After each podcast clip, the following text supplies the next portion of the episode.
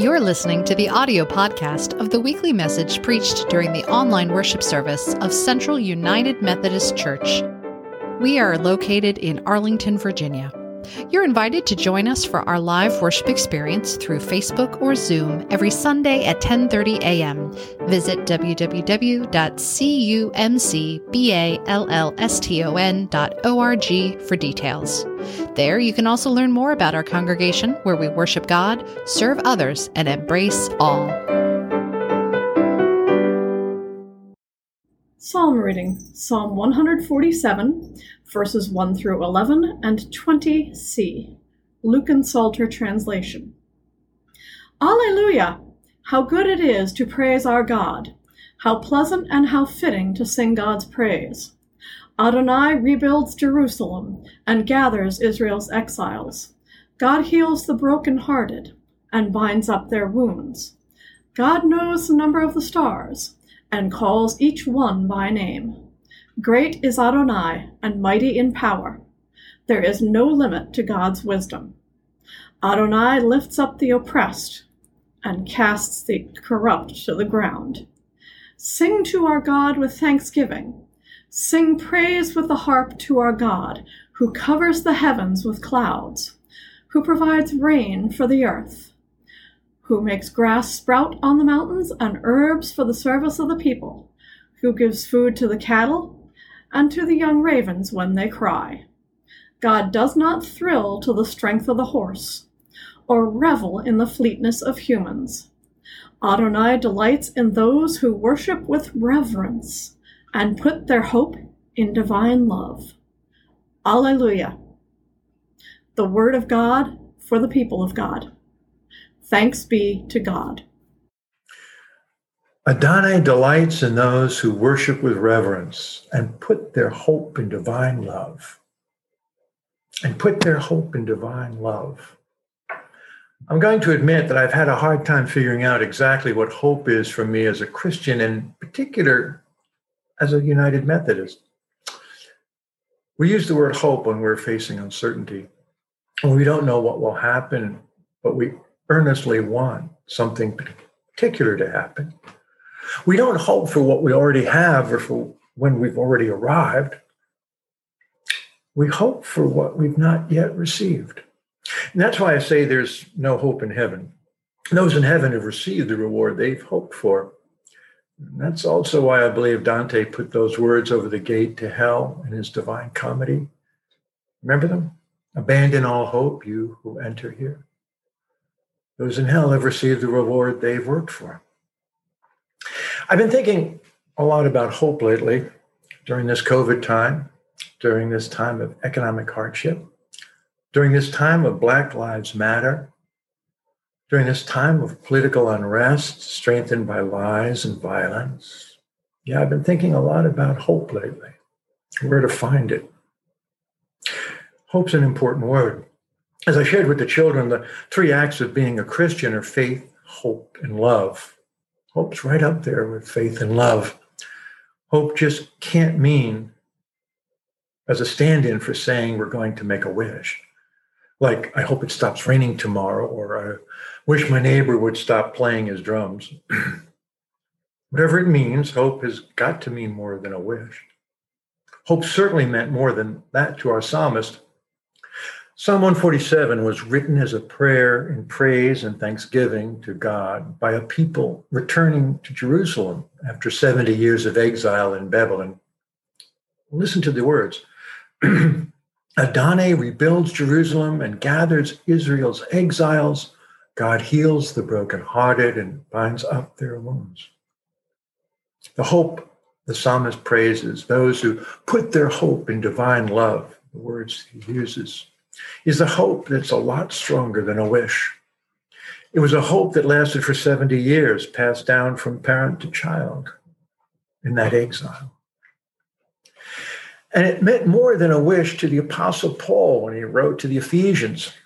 He told them to remember that at one time you Gentiles by birth, called the uncircumcision by those who are called the circumcision, a physical circumcision made in the flesh by human hands. Remember that you were at that time without Christ, being aliens from the commonwealth of Israel and strangers to the covenants of promise, having no hope and without God in the world.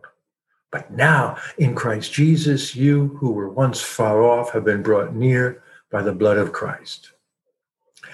Paul is telling these people that with Christ they have the freedom to choose, and with that, the freedom to have the hope of salvation in Christ. For Paul, hope means there can be a choice. That makes sense. Rabbi Jonathan Sacks, the former chief rabbi of England, writes that in hope cultures, we are the agents. We choose.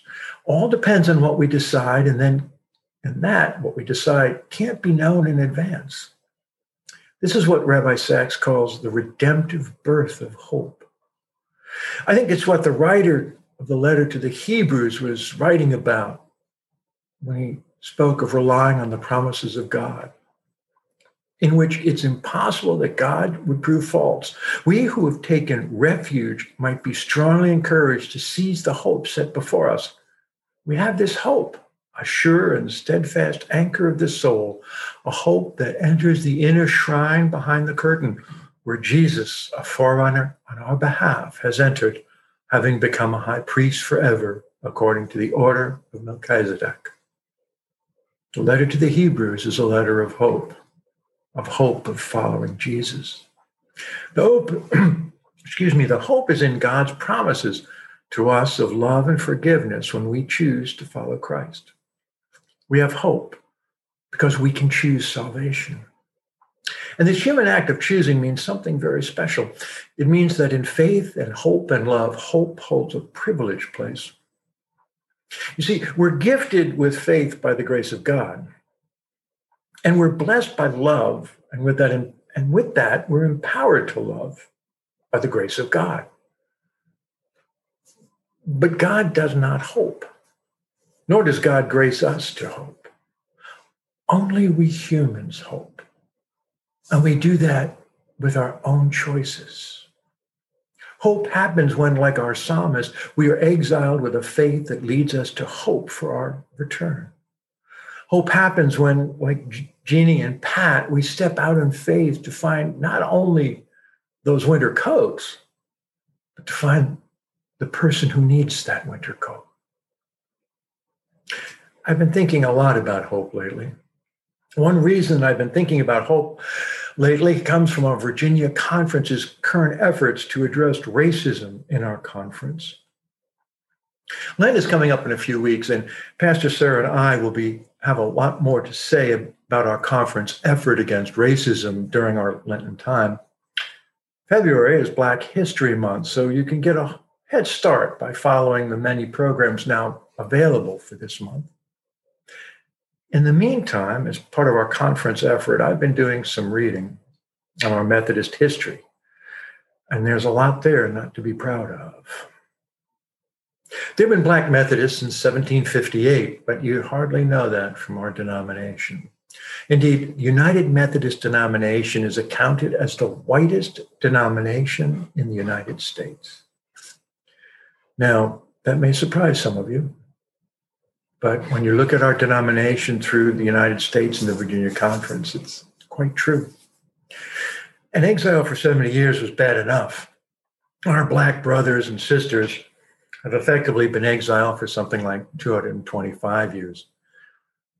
Since 1792, when Richard Allen, a Black man, was forced to leave St. George's Methodist Church in Philadelphia for having the temerity to kneel to pray with his fellow white Methodists.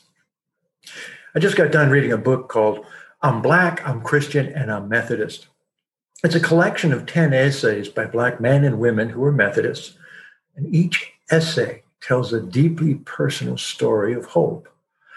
Their stories are about a hope in a denomination that can someday, they hope, become truly Christian. I have to admit that after reading their stories, I'm deeply moved that they can continue to have that hope. Hope happens when our Black brothers and sisters remain as United Methodists in spite of a cruel history of treating them as second class members or worse. Whether the hope of those Black Methodists will be borne out won't be up to them. it will be up to us, the white members of our denomination. We started the service with some questions. What is hope? How is hope different from a wish? How is hope different from faith? How often do we hope for something or for someone? For me, the answer to these questions comes down to this faith and love are God's gift to us. Hope is our gift back to God and our gift to each other. Amen.